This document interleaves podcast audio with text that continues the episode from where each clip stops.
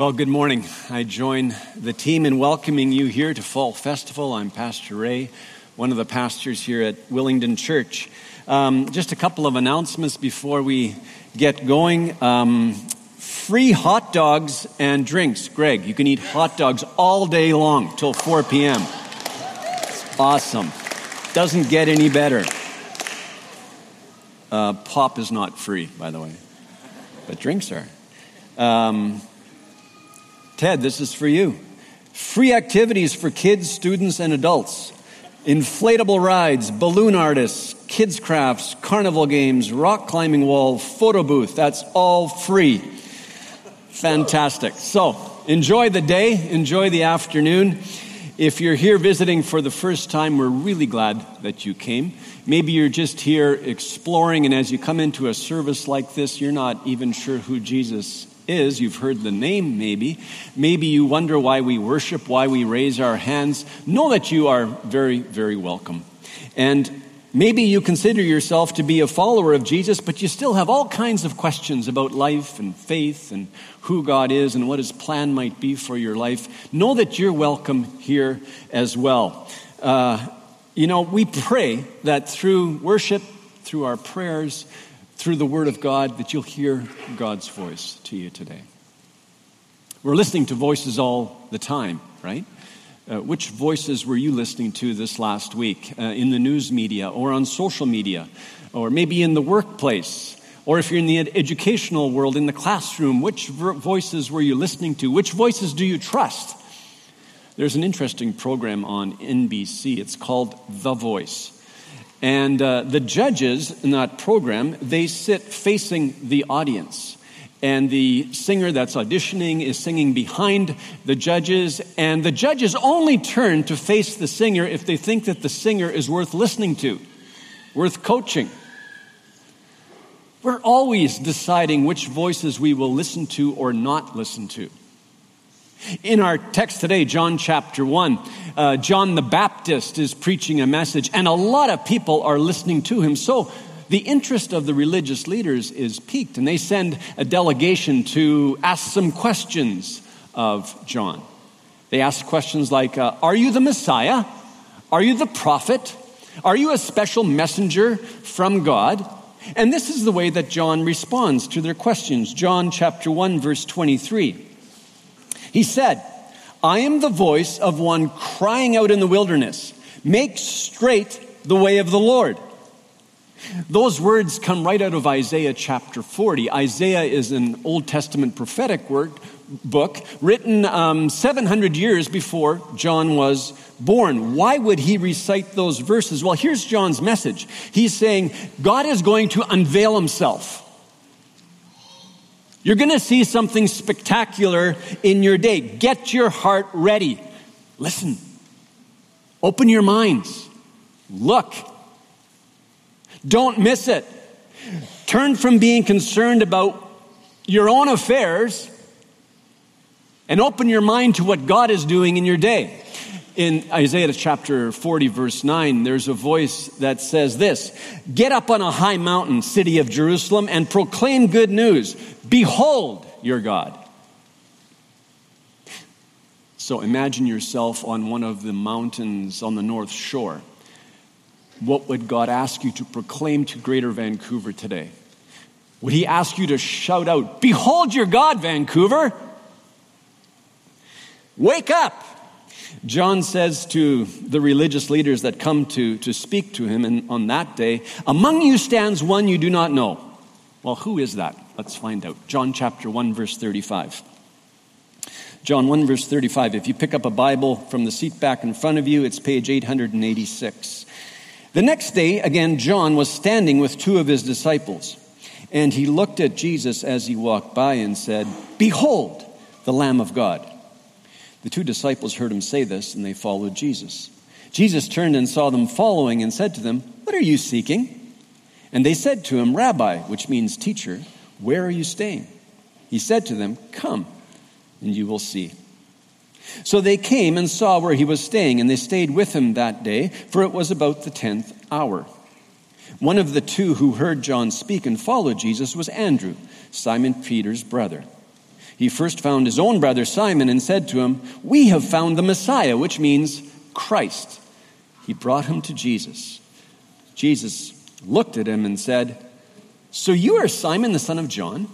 You shall be called Cephas, which means Peter. So John is standing, probably near the Jordan River. Two of his disciples are with him. The word disciple, it means leaner, learner, sorry, follower. He gazes intently at Jesus as Jesus walks by, and he exclaims, Behold, the Lamb of God. John wants his disciples to see what he's seeing. What does that mean, Lamb of God? It's actually a prophetic statement. You see, John the Baptist and his two disciples, they were Jewish. The Jewish people, they practiced the sacrificial system based on the Old Testament. And that whole sacrificial system, it prepared them for the coming of the Messiah. The word that John uses for lamb is the same word that we find in the book of Isaiah, book of Isaiah again, chapter 53, verse 6. Let's read those verses. Isaiah 53, 6. All we like sheep have gone astray. We have turned everyone to his own way. And the Lord has laid on him the iniquity, the sin of us all. He was oppressed and he was afflicted, yet he opened not his mouth, like a lamb that is led to the slaughter. So, John is saying Jesus is the one who will give his life. He will give his life as the perfect Passover lamb. He will take the sins of the world upon himself, your sin, my sin. He'll pay the price that we ourselves could never pay before God so that the power of sin over our lives might be broken, so that we might be freed from death and the power of the evil one. So John says, Behold, look, the Lamb of God. His two followers probably understand something about what John is saying because they turn to follow Jesus. And how does Jesus respond? He looks at these two disciples that are now following him and he, he, he looks at them and he asks, What are you seeking? Those are the first words of Jesus in the gospel. Those are important words. What are you seeking? Or, in other words, what do you want? What do you really want? What are you seeking today? Well, actually, a really good free hot dog. Or maybe you would answer more profoundly um, I'm actually looking for peace of mind. I'm looking for security. I'm looking for true love. Jesus, he asks good questions. St. Augustine, he lived in the fourth century and he had understood some things about the heart, the human heart, and how it is shaped. He said three things. Here's the first thing that he said You are not what you think and do, but what you love the most. You are what you love the most, what you desire the most, what you seek for the most, what you're most passionate about. That's who you are. Secondly, he said, the things we should love the most are often third or fourth on the list.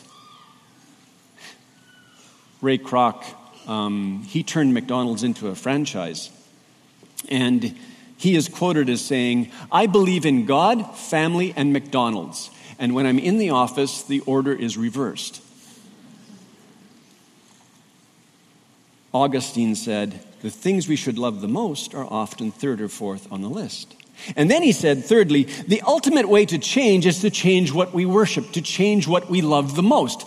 To have a heart be changed what that heart loves the most must be changed. So Jesus is actually asking a perceptive, a profound question that will continue to come out, come up as we read the Gospel of John. the disciples, this is how they respond Rabbi, teacher, where are you staying? And maybe there's actually something meaningful in the question that they ask. Maybe they're just not sure what to ask, but maybe there's actually a, a, an inkling of a desire there because that word staying, it's the same word that we find in John 15 to abide. So maybe they're actually responding in this way Jesus, where are you staying? We just want to hang out with you. We want to know you. We want to be with you. Where are you staying, Jesus? How does Jesus respond? Well, he reveals the heart of God. It's so beautiful. Come and you'll see. The sense says, if, if you come, and I really want you to, you'll see. One of Jesus' favorite words, come. He doesn't market himself, he just says, come, come and see for yourself. The text says it's about the 10th hour. The 10th hour was 4 p.m. in the afternoon. It was the time of the main meal. So it's very probable that Jesus and those disciples, those that are beginning to follow him, they share a meal. It could be that the disciples spent the rest of the day with him. What's so remarkable here, what's so beautiful, is that Jesus invites them into relationship. And this is what is completely unique about Christianity God is personal. God's personal. Jesus invites us to know him, to know him. The first thing Andrew does, he spends that day with Jesus. The first thing he does is go and find his brother Simon. You know, when we discover something that's exciting, we want others to know about it. We talk to our relatives, we talk to our friends. My daughters, I have three daughters. When they were young, I loved to show them places that I found interesting, places that I thought beautiful. Now they've grown up. So this summer, my youngest daughter, she uh, said to me, Dad, we have to go to Cypress. We have to climb Cypress and go up Black Mountain, and at the top there's Cabin Lake. We can swim in the lake, and then we can go down to Eagles Bluff. The view is amazing. And so we went. And it was beautiful.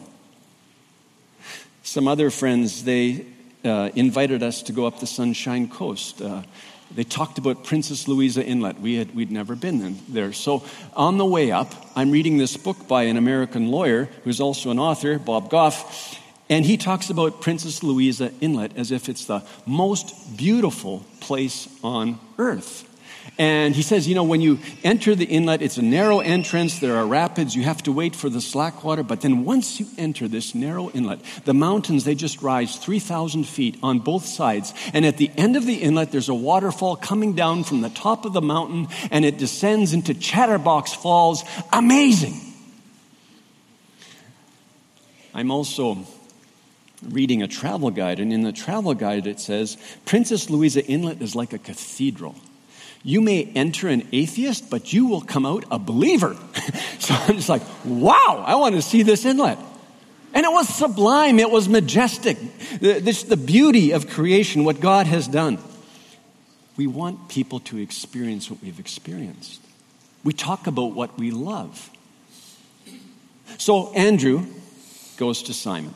And he excitingly declares to him, We have found the Messiah. Every Jew is waiting for the Messiah. Messiah, of course, is Hebrew for the anointed one. In your text, it also says Christ. Christ is the Greek translation for anointed one. John the Baptist, he refers to Jesus as the Lamb of God. Andrew refers to him as the Messiah. You'll find other titles for Jesus the Messiah in this text. How much do they understand at this point? We're not sure. Because as you read through the Gospels, you discover that Jesus isn't quite the person that the disciples expected him to be. But Jesus fills those titles with meaning as they follow him. Andrew believes he's found the Messiah. He leads his brother Simon to Jesus. Jesus takes one look at him and says, Hmm, you're Simon, son of John? You shall be called Cephas. Cephas is Aramaic for rock. Jesus not only sees who a person is, he sees who that person will become should they follow him. Jesus renames him. It's a prophetic word. You shall be called Cephas. Jesus will continue to speak to Peter in Matthew chapter 16. The disciples are with Jesus in Caesarea Philippi, and many people are saying different things about Jesus, and he asks his disciples, Well, who do you say that I am? And Peter responds with this confession You are the Christ, the Son of the living God. And Jesus says, It's the Father that revealed that to you, Peter. You are Peter. And on this rock I will build my church. On that confession. Peter had a very foundational role in the life of the early church, like other apostles and prophets. But when Jesus calls him Cephas, renames him, he's saying something about the role that he will play in the life of the church. It's not that he is the rock, he's not the foundation, only Jesus is. But Jesus is saying something about who he will become. John chapter 21. Now, Peter has been walking with Jesus for a bit longer. Jesus has died, rose again. Peter denied him three times, and Jesus comes up to Peter and says, Peter, do you love me? Peter, do you love me? Peter, do you love me? Why does Jesus say it three times? He's restoring Peter. Peter, one of the callings on his life is to shepherd God's people. And if Peter is going to shepherd God's people, he needs to love Jesus because we are what we love. How can he shepherd God's people if he doesn't love Jesus? Cephas. That's who you will be, Peter. So Jesus knows the plans of the Father. For Simon, the son of John. His heart will be shaped along the way. He will become Cephas. What's the application for you and I? Sometimes we think that in order to be who we are, we need to walk independent of God and what other people might think. You know, just establish our identity, be who we really are. And it's almost as if, if should we allow God to really enter our lives by His Spirit and lead us forward, we'll become something that we're not. That's the lie. The truth is that we can only be who we were created to be, only discover who we are truly if we're in Jesus. God knows us much better than we know ourselves. And so, one of the great invitations of Jesus is that he invites us to discover who we are. One of my friends in high school, he loved basketball. More than basketball, he loved winning. So during a high school basketball game, he didn't agree with the officiating. He started to argue with the official. The official kicked him out of the game, sent him to the locker room. My friend was so enraged, he destroyed the locker room. And you might look at him on that day and say, oh my, anger issues, impulsive, I don't know. I think he's destined to be and you fill in the blank. Some years later, he heard the invitation of Jesus to, to come and, and see. Started to follow Jesus. He sensed God calling him to Africa. He went to Botswana, actually. And there he shared the love of Jesus with a lot of people. It was a time in Botswana when many people were uh, dying of AIDS, suffering from AIDS and dying. And so he spent a lot of time caring for people dying of AIDS, praying with them, doing their funerals. I remember praying with him, and he was weeping for the people of Botswana. So, how does he go from being a man who destroys a locker room, enraged because of an official's decision, to loving the people of Botswana. He's now the president of a college here in Canada. You see, Jesus redirected his passion. Jesus knew who he could become. He has a calling for each one of us. And one of the great adventures of saying yes to Jesus is discovering who we truly are, the people that God created us to be. Well, the story continues. Let's go back to John chapter 1, verse 43. The next day, Jesus decided to go to Galilee. He found Philip and said to him, Follow me. Now, Philip was from Bethsaida, the city of Andrew and Peter. Philip found Nathanael and said to him, We have found him of whom Moses in the law and also the prophets wrote, Jesus of Nazareth, the son of Joseph. Nathanael said to him, Can anything good come out of Nazareth? Philip said to him, Come and see. Jesus saw Nathanael coming toward him and said of him, Behold, an Israelite indeed, in whom there is no deceit. Nathanael said to him, How do you know me? Jesus answered him, Before Philip called you, when you were under the fig tree, I saw you. Nathanael answered him, Rabbi, you are the Son of God, you are the King of Israel. Jesus answered him, Because I said to you, I saw you under the fig tree, do you believe? You will see greater things than these. And he said to him, Truly, truly, I say to you, you will see heaven opened and the angels of God ascending and descending on the Son of Man. Jesus travels to Bethsaida. Bethsaida is a, a city north of the Sea of Galilee. It's where the Jordan River enters into the sea. It's also the home of Andrew and Peter. And there in that town, Jesus finds Philip. He says, Follow me. In the text now, we've kind of seen the two sides of discipleship. The Gospel of John teaches us that it's the Father who draws us to Jesus by the Spirit, but there's also on the part of disciples a searching, there's a yearning, there's a seeking. Jesus goes and finds Philip. Earlier, Andrew went to get his brother Peter. Philip goes and finds his friend Nathanael. Now, Nathanael, most commentators believe him to be Bartholomew. In the lists of the disciples in the Gospels, Philip and Bartholomew, they appear together. Bartholomew means son of Ptolemaeus, and so his name was probably Nathanael, son of Ptolemaeus. They appear together. Andrew and Philip often appear together as well in John chapter 6. They have these discipleship moments together. In John chapter 6, there's a large crowd that is following Jesus. They're listening to his message, and it's getting late. They're in a remote place, and Andrew and Philip are wondering, how is Jesus going to feed all these people? We'll study that story in a few months. John chapter 12, some Greeks, they come to meet Jesus and they, they approach Andrew and Philip. And Andrew and Philip take them, take those Greeks to Jesus, and they hear Jesus say, If anyone serves me, he must follow me. And where I am, there will my servant be also. It's a discipleship moment little later, John chapter 14, Philip asks to see the Father. And that request, it just opens the door to this wonderful discourse where Jesus talks about his intimacy with the Father and his relationship with the Holy Spirit. The point being, Philip, Andrew, all of these disciples, they're learning to understand who Jesus is. That's what it means to be a disciple. Here, Philip says, Hey, we've found the one of whom Moses and the prophets wrote. We've found the anointed one of whom the scriptures speak. It's quite probable that Philip and Nathanael were studying the scriptures. He believes they've found the prophet. He says, He's Jesus of Nazareth, the son of Joseph. And that's just the traditional Jewish way of introducing a person. You would name the village and the father. So he's Jesus of Nazareth and he is the son of Joseph. And you hear Nathanael's response Can anything good come out of Nazareth? He's a bit skeptical.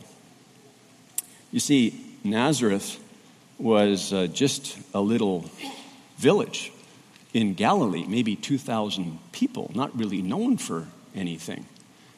And Nathanael was from Cana, another small village. So his question probably reflects some rivalry.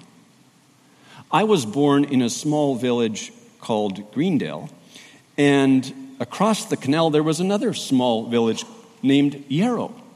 And there was rivalry. Why? I don't know. I don't know what we were fighting over. But that's not uncommon right? And so it's quite possible here that Nathanael asked the question, What good can come out of Nazareth? Because that's just the way people from his town think. What's Jesus, or what's Philip's invitation to him? He just repeats what Jesus, what he has heard Jesus say. Come, see. See for yourself. Do you see the relational pattern in the text? You know, we started with John the Baptist. He saw Jesus and he said, Behold the Lamb of God. And his disciples started to follow Jesus, Andrew and John. Andrew, he goes and finds his brother Peter. They're from Bethsaida. When they're in Bethsaida, Jesus finds Philip, and Philip goes and finds Nathanael. If you're here today, it's probably because you're connected in some way with someone within the Willingdon Church family. Or if you're following Jesus, somebody somewhere along the way pointed you to him. That's the way it works in the kingdom. Jesus invites us through others. What a great privilege we have if we know Jesus. We've come to love him. We're excited about him. We get to share that with other people. We want other people to discover what we've discovered, to experience what we've experienced. Nathanael goes with Philip to meet Jesus. And Jesus, he immediately discerns Nathanael's character. You're an Israelite indeed. There, there's no deceit in you, no guile, no, no cunning. You're a person of integrity. You may have questions, Nathanael, but you're honest in your questioning. And here again, I think there's an invitation for us today. We can come to God with our questions. We can come to church with our questions, honest questions. Jude, verse 22 says, Have mercy on those who doubt. God is not afraid of our questions. As we go through life, it's not unusual if we're awake, if we're alive, that questions arise. And those questions enable us to go deeper with Jesus. So Jesus invites us to ask questions. Nathanael continues to question Jesus How do you know me, Jesus? And Jesus says in verse 48 Before Philip called you, when you were under the fig tree, I saw you. For the Jews, under the fig tree, that was an expression for studying the scriptures. So it's quite probable that Nathanael was actually studying the Old Testament scriptures. He was searching. You see, if you are here today and you are searching, Jesus sees your heart. He knows your journey, He knows your questions. He's not afraid of them. Despite his skepticism, Nathanael was willing to go and see for himself. And when he heard Jesus speaking to his heart, he went from skeptic to believer. He exclaims, Jesus, Jesus, you are the Messiah. You are the Son of God. That title, Son of God, it's, it speaks to the intimacy between the Father and Jesus, their, their oneness, that unique relationship. And then he says, You are the King of Israel. Again, a title for the Messiah. Jesus will die as the king of the Jews. So Jesus says to Nathanael, Nathanael, you believe because I saw you under the fig tree? You will see much more than this, much greater things. And then Jesus turns to the disciples. Verse 20, 51. This is what he says. You will see heaven opened and the angels of God ascending and descending on the Son of Man. The you there, it's plural. You disciples, you're going to see heaven open. You're going to receive a vision of God. These words, I'm sure they remind the disciples of a story that they know really well from the Old Testament Genesis 28.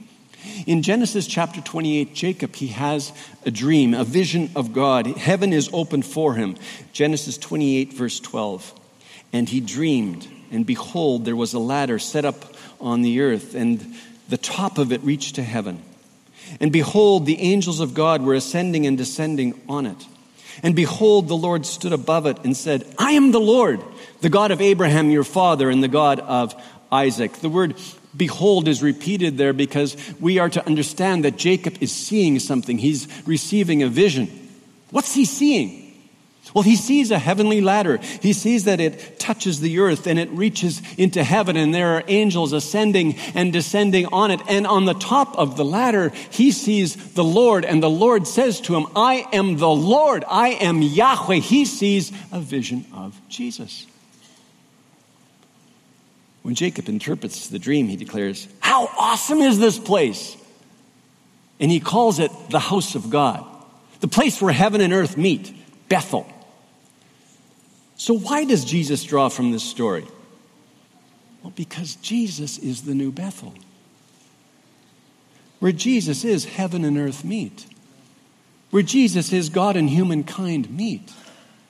Jesus is the revelation of the Father, the revelation of God. He is making God known. He refers to himself as the Son of Man. That's another title for the Messiah. God became man in Jesus. God identified with us in Jesus. That's the gospel. Jesus made God known. God made flesh, dwelling among us, revealing the Father.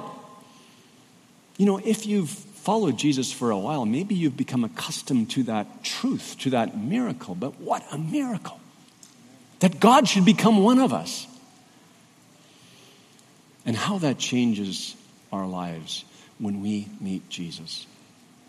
I had the privilege of visiting uh, two men uh, suffering from terminal cancer in the last couple of weeks. The first man that I visited, he's a member of this church family. And uh, I knew that he would be very weak, but uh, you know, as I entered his room, I realized that he was actually filled with joy. You know what he testified? He says, I've just been moved to this hospice, and again, I see God intervening in my life. I sense God's hand on my life. I can't wait to see Jesus. It's filled with hope. And then I went to meet the other man. And the other man, he doesn't believe in Jesus. He's an agnostic. He doesn't believe that God can be known. And his testimony was I'm just trying to be positive. I ask you, I ask myself, who do we want to be?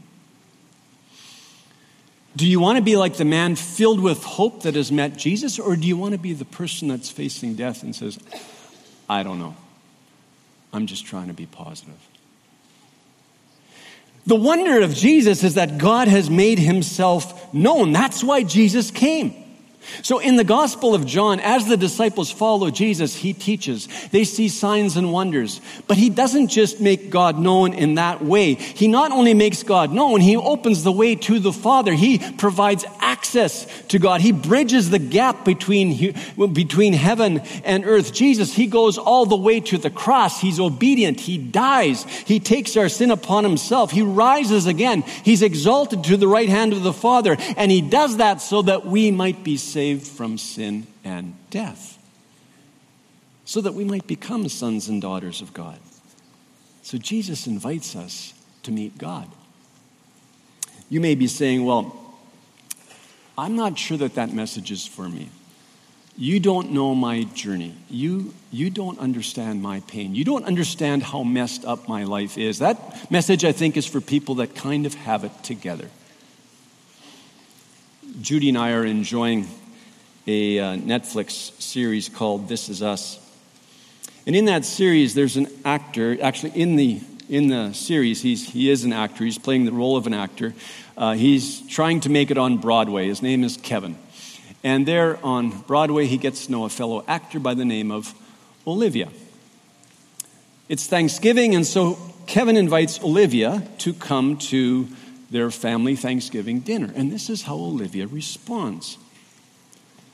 Oh no, I'm not spending Thanksgiving between the two slices of Wonder Bread that produced you. In other words, I really don't want to go to a fake family dinner where people are superficial and everybody's trying to be nice and smiling. And Kevin responds in this way My family, like Wonder Bread, we're like multigrain bread, but we're not that healthy. My mother is married to my dead dad's best friend. My adopted brother just discovered his biological father. My twin sister suffers from an eating disorder. Don't you want to see that? And she goes and discovers family. Now, if you're visiting us today, we at Willingdon, we're not a Wonder Bread family, more like a multigrain family. But you know, we come with our questions. We come with our doubts. We have found life in Jesus, but we are not people that have it all together. We need Jesus. If you read the Gospel of John, you might think, well, John, he started to follow Jesus, and right from day one, Jesus and John were just like this. John understood everything about Jesus. Jesus, every thought, what Jesus felt, what Jesus' mission, John got it. Well, as you read the Gospels, you discover that John actually had some pretty dark things residing in his soul. He was after status and power. The Jews, they didn't like the Samaritans. The Samaritans practiced another religion. Uh, Uh, kind of a, what the Jews understood to be a perversion of their own religion. They were kind of like half brothers, half sisters, did not like the Samaritans. So they're going through a Samaritan village, Jesus and his disciples, and Jesus is not very well received. How does John respond? Jesus, why don't we rain down fire from heaven on them? Just burn them. That's compassionate. John continues to follow Jesus after Jesus' death and resurrection and Pentecost. There's a movement to Jesus in Samaria. A whole bunch of Samaritans have come to faith in the city of Samaria. And John is, gone, is called to go pray for them, along with Peter. And Peter and John, they pray for the Spirit of God to descend on those Samaritans. What a change! From asking the fire of heaven to come down and burn the Samaritans to praying that they receive the ultimate blessing. How does that happen? Well, John walked with Jesus and he learned to love the way Jesus does. He was drawn in by Jesus. As we follow Jesus, we're drawn in. And Jesus, He shows us the Father. He reveals God's heart to us. He removes our shame. He gives us a new name. He removes our guilt. All our sins are forgiven. There is no sin that Jesus doesn't forgive. Sometimes people think this way they think, oh, my life is unique, my sin is unique. Don't listen to that lie. Jesus took all sin upon himself. He takes away our fears because he, we know he loves us. Nothing can take us from his hand, not even death. Fills our lives with purpose, with meaning. We receive healing. You see, the answer to our quest, the answer to our search is a person, and his name is Jesus. And Jesus says, Come, and you will see. Amen? Let's stand for prayer.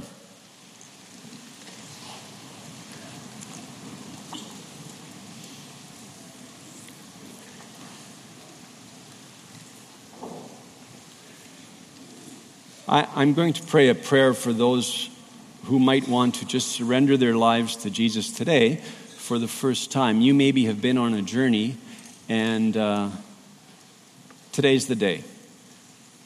You know that you need to turn from what you've been doing, and turn to Jesus for forgiveness, for new life, and you want to open your heart to Him.